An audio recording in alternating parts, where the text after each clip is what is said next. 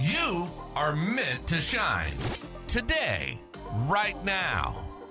Regardless of the struggles you're facing, you're meant to live the life of your dreams, meant to unlock the seeds of your greatness. You came here for a purpose. Join your host, Pamela Gear, as together we dare to shine.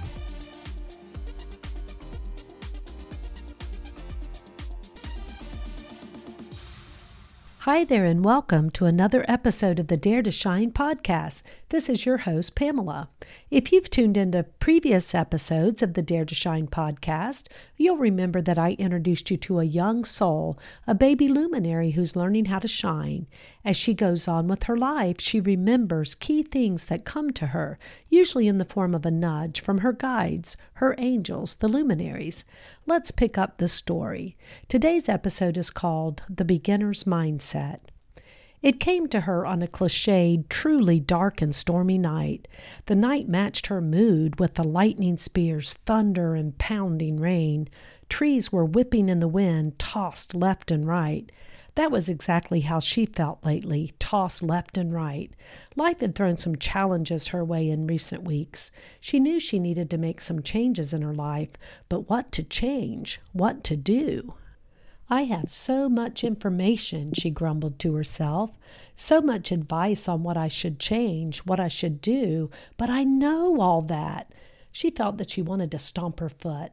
I need the next big idea, the thing that will fix me, she thought. The problem was she knew there would always be a next big thing, and she could spend her whole life running from thing to thing to thing on a constant quest to find knowledge to fix what felt broken.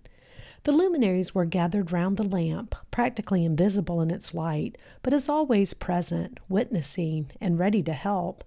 She's forgotten that knowing is not where the magic is, one luminary said, as it rested gently on her shoulder for a moment. She has forgotten the beginner's mind, another agreed with feeling. She suddenly stopped to read a quote in the daily meditation reader she was thumbing through. The quote was from the 13th century theologian Meister Eckhart and read, Be willing to be a beginner every single morning. A beginner, she mused. I wonder what that means. She thought about it for a few minutes. She was a smart woman, always one to read and pull information to her, but she sometimes realized that all the information didn't really help her if she didn't put it into practice every day. Knowing about something and having the experience of it were two very different things.